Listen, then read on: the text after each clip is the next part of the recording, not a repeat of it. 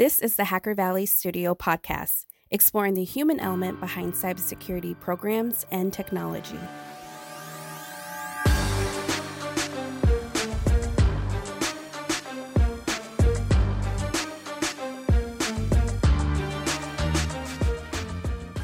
Welcome back to the show, everyone. In this episode, we have Dr. Camilla Pang. She's the author behind Explaining Humans What Science Can Teach Us About Life, Love, and Relationships. And in this episode, we talk about her book and we talk about her life. And we also talk about one of our favorite subjects, neurodiversity. If you like this episode, be sure to check out more episodes at hackervalley.studio. And as always, if you'd love to support us, support us on our Patreon page at patreon.com forward slash Hacker Valley Studio. Let's get right to this awesome episode. What's going on, everybody? You in the Hacker Valley Studio with your hosts, Ron and Chris. Yes, sir. Welcome back to the show. Glad to be back again. Today, our special guest is Dr. Camilla Pang. She is a neurodiversity advocate, scientist, and author of Explaining Humans What Science Can Teach Us About Life, Love, and Relationships. Welcome to the show, Camilla. Hello. Thank you for having me on here. Yeah, Camilla, thank you so much for taking the time to talk with us. I saw the title of your book actually in a post on LinkedIn. And as soon as I saw it, I said, I haven't read the book. I haven't even talked to the author, but we absolutely have to have this author on the podcast. And I have since read your book. Fantastic. I love the way you dice wow. science and humans and this very interesting and explanatory way. But for folks that don't know who you are just yet, would love to hear a little bit about what you're doing today. Well, currently I'm I'm a scientist and I'm working a pharmaceutical company in translational bioinformatics. I'm really enjoying it, and I get to learn lots of different things in terms of like coding, but also helping experimentalists with their work and making, I guess, the therapeutic pipeline a bit more efficient. I work in a really great team. Also on on the side, I absolutely love to write. I didn't really understand what I was writing. I just did it because I just enjoyed it and to make sense of the things. And that's kind of what I've always done since childhood. And I'd like gather evidence from my know, garden. I know what it was, but for some reason it had a narrative and, and I'd use these kind of elements of matter to make sense of humans. And I know you're like, well, how can that make sense? But I've learned from, I guess, the ground up how elements move how to model them and what that means in terms of reflecting human behavior. I didn't realize that the book would be useful. I made it into a book because I didn't realize that people knew about graph theory. My sister was like, I didn't know about graph theory and it's really useful. And I'm like, oh, do you not? Oh, I thought I thought that was just common sense because that's how you link things together. But then I realized that everyone else's common sense wasn't the same as mine and definitely vice versa. So no, I'm I absolutely love to write and it's something that it's always been there with me. That's great. And speaking of things like common sense, I read the book also, and the book starts out with this sentence It was five years into my life on earth when I started to think I landed in the wrong place. So I'm sure that was a mm-hmm. turning point in your life to kind of ask yourself or come to that realization. Why did that thought come up initially? I think when you're four or five, you start to realize, hang on a minute, this is there's something quite different. I'm not quite gelling with humans, and or when I do in a different way, it's you don't really feel in sync with them. You don't really feel connected to them, and it's not. It's really hard describing an absence of something, and I knew that I was a bit different, and everyone everyone has this, which is why I, I don't want to end up saying, "Oh, I'm different" because that, because everyone's got that. But you have this kind of incongruent feeling that you're forever trying to describe and elucidate. When I was five, I knew that things weren't quite right. And it was a conscious decision I made. I was like, well. I'm either going to go one way or the other. So let's try and make this work. Let's try and make this into a language that I understand. It might not be anyone else's common sense, but if it makes sense to me, then that's a good start. Absolutely. Absolutely. When describing your book, uh, Explaining Humans, the Times said, this vital memoir illuminates the power of being on the autism spectrum. Was this the intention or the motivation for writing the book? Funnily enough, it It wasn't. As much as I'm very passionate at shedding light on what it's like to be on the autistic spectrum and also um, I have ADHD and anxiety disorder, all three. So it makes for a very interesting cocktail of thoughts. But when I did it, purely from a manual for me to refer back to when I got stuck and this is why I never called it a book. I just called it my notes. It wasn't even contextualized because to contextualize something is you need to have an end vision. You need to pick a path. And when you have autism, one of the reasons why we get overloaded is because we have no filter. How do we pick a path? Why this path? So when it came to describing this process, and how people sense the world and process the world and what that means for actually gaining some sense of order, this was very much different in me, and I hope that this is kind of reflects the experiences and the root of what goes on in people on autistic spectrum. Obviously, it's not to trivialize mental health at all, but to also raise awareness of this is what's happening, and also this is what can happen if we have the right support structures in place. And we only have the right support structures in place if we know what's actually happening. So it was an inadvertent attempt to explain humans to me through science, but also explain science to people who are scared of it, who are like, or to make those connections. And by virtue of doing that, it's a self help book. So, yeah, I, I, didn't mean to, but I think it's going to really help quite a lot of people. Agreed. It seems like science is a great influence in your life. The first chapter was on machine learning. That's one of my favorite topics. And then you jump into biochemistry and thermodynamics. And it mm-hmm. sounds like these types of concepts most definitely help you in your day to day. Sounds like you work at a pharmaceuticals company. How do you leverage science to also help you with your personal goals? What kind of strategies do you take, or what kind of facets of science do you look at when it comes to that? Oh, that's quite an interesting question. And I think it's important to highlight that although these chapters are in themselves modular and you know, we've got one on machine learning, we've got one on proteins, but in my head they are linked because clearly you need a substrate or aka, you know, a system to model, and then you need to model it via a model. And so what this book does is I guess separate those a little bit to highlight the difference, but also on an everyday basis, it's something to move around my day, I need to create a template in which I live by. That can come through routine, but it can also be through, I guess, is being conscious of what's going on. So, for example, what do I sense? How am I processing things? I mean, I could even say to you at the moment, I'm having a bit of a dimensionality reduction problem, but at the end of the day, that's just adulthood, apparently. And it's trying to choose the right path, what features are most important, what features are most important now, does that mean they'll be important later? And it's about identifying what does a local optimum mean versus a global optimum. And we don't really know what that means. Like I don't know what that means. It's just getting through each day. And I think especially in lockdown, it's taken away the bigger picture and the kind of sense of validation people get just by purely interacting. And so we have to reassess our goals, which is quite a lot of people have lost their sense of purpose in lockdown.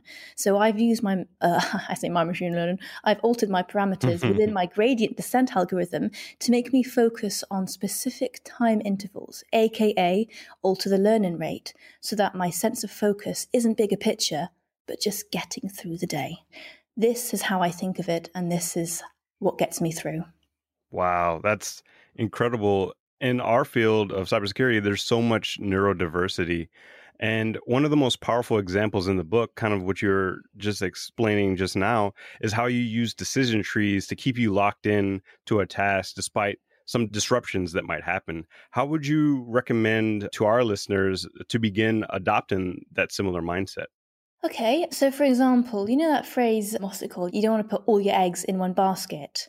Well, Mm-hmm. With a, I guess, with the trees, you have many different baskets for one situation, and it's knowing the different fates of those outcomes and what they mean for. You don't want to invest in something wholeheartedly really once, and then you don't know really know what's going to happen for the consequences and how it's related to everything else that you do.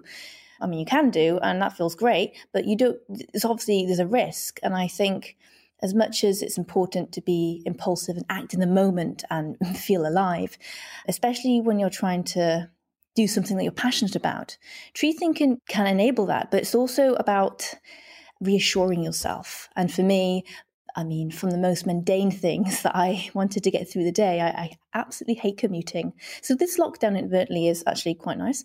But I've got things that I need to get through my commute. And I don't want to be a box thinking, thinking I need X, Y, Z. And if they don't happen at this point, then my day's ruined. Like it's very binary. But therefore, I was like, well, I don't want to live like that because I want to go to work. So I was like, okay, let's think of a contingency. And this this sense of contingency and flexible thinking where you can navigate the branches of fate and possibility enable you to hold on to your eggs and be like, okay, let's just hold on to any kind of sense of security. Okay, if I don't get on that train, it's not the end of the world. I can do this, this, this, and this. And not only does that provide or get rid of this kind of cold, hard logic box that you feel like you're no longer in, you kind of navigate the related spaces that are in front of you and know that actually it can evolve. And life isn't box shaped. It's, it's like much like evolution, it isn't linear, even though we want it to be, because that would be very convenient. But nothing would evolve, would it? life is branched. We can't predict so, the future. I was going to ask when learning about all these topics, these subjects that you're passionate about, that you apply to your life, it can be a daunting task for some, especially for someone like me to learn about so many different facets of science. How do you deal, or do you have any methods with dealing with procrastination or burnout when it comes to learning new things? That is a great question.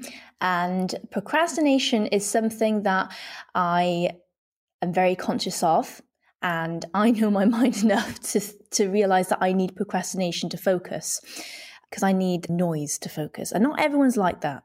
But in terms of using procrastination, it's, it's, a, it's a chaos, it's a distraction. You want to be in about 15 different places at once. I try and use this to my advantage. And I know that certain times of day, I focus much better on one or two things, which is when I get that work done. And other bits, I'm more creative and I'm more, I wouldn't say scatty, I'm more, I guess, oh, what's the word?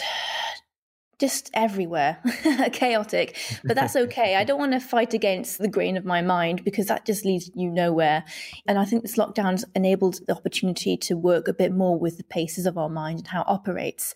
Procrastination is inevitable, but I wouldn't want to get rid of it because procrastination is creativity at the end of the day. It's just not orchestrated in its utility. Therefore, it's not useful. You just need to be able to know the nature of it and what it is useful for burnout. So, related to that, it's quite interesting because I find it quite hard to identify when I'm burning out or when I'm bored or when I'm this. I think it's actually one of the parts of autistic spectrum disorder. You can feel cold, but not realize that you need to put a jacket on. So, do you know what I mean? There's an hmm. association there that's that in me, in my experience, is, is missing a little bit. Obviously, I've learnt that behavior. Burnout is the same. So, what I've learned to do is correlate my mental, I guess, arithmetics to my physical arithmetics. So whenever I'm really busy, I always go to the gym. And then suddenly, about eight days later, I'm really tired. But it's good because I listen, I know how to listen to my body. And I'm like, I should probably rest my mind also. So this is not a solution for everyone. But for me, when I do find it hard to identify what I'm feeling, it can help to correlate it with something external that you can see and that is very tangible. So that's how I do it. It's a radar. Oh, mm. interesting. When it comes to technology and science, are you exploring any new areas that aren't listed in your book? Would love to hear what's on the top of your mind in those two domains. Ooh, at the moment. So, for example, um, so my book is basically, uh, I guess, the bread and butter of science. And any scientific principle you come across, you can kind of find the root of it in that book, for example, if that makes any sense. It's very like Wikipediable, uh, but it's good because it means that it's kind of the, the bricks of it. In terms of what I'm doing today, I'm very much into looking at topology. I absolutely love topology. It's great. I just love it. So I'm looking at that. I'm also looking at dimensionality and not reduction, and actually using dimensionality as a way of, I guess, evolving AI, especially with regards to neurodiversity. Because one of the things I'm fascinated by is everyone's like, oh, AI, I this. And I'm like, great, but it's based on a neurotypical brain. Before we try and make AI human, we have to first acknowledge how we're trying to make humans machine like. And with that, we're kind of outcasting a lot of cognitive treasures out there. So I'm very interested in this paradox and the relationship between human and machine. And also a lot of topics that are in sociology as well, and the arts and science, because for science to evolve, it needs a counterpart, such as art. And I know it's, I'm not just saying about data art, because there's some absolutely beautiful things out there, but something a bit more nuanced. And I think nuance is something that I'm very much intrigued by because it's something not not everyone gets and also if we think about it ai is still trying to learn the nuances of situations and at the moment that's fascinating me but i'm going to leave that on a cliffhanger because i don't want to i'm writing another i'm writing another book as we speak you know oh can we ask about that it's quite similar to this but it's more to do with I guess modernization, a bit more sociological principles, but also what it's like to be an adult. And you've grown up, now what do you do? Which is why dimensionality comes into it because we're trying to choose. We've got an analysis paralysis. And it's much like explaining humans, it's using science to navigate what we're doing and also what, what's most important to us and how does for example the smallest things that are like going to sainsbury's and you have pineapple already pre-packaged for you what does that do for your creativity is there something about mm. the process that we're missing within modern life that we are inherently craving hence hipsters are very useful for reminding us of that what do you think the world needs to know about neurodiversity I'm going to keep it really simple and say that we have a lot more to know about humans before we try and listen to. We need to know more about humans before we attribute that godlike opinion on AI. And the only reason to evolve AI is through acknowledgement of new neurodiversity. Neurodiversity is merely uh, a consequence of people trying to conform to a I guess, a binary numeric. It's like you're this or you're that. It's us or them. Mm-hmm. And that neurodiversity is basically just the unhidden, the hidden treasures of uh, human evolution. Boom. Yeah, I love that. oh, good. For folks that are interested in your future endeavors and keeping up to date with you, uh, what are some ways that people can do that, whether it's through your social media or websites, or, or how can they get their, your book? I'm probably most active on Instagram, so probably on there is better. Twitter's all right. I like Instagram because it's more pictures as well. Um, you know, it's quite simple. And so, yeah, my Instagram, uh, Millie Moonface, and Twitter, I think it's called Millsy May. and my book is can be found on Amazon, Explaining Humans.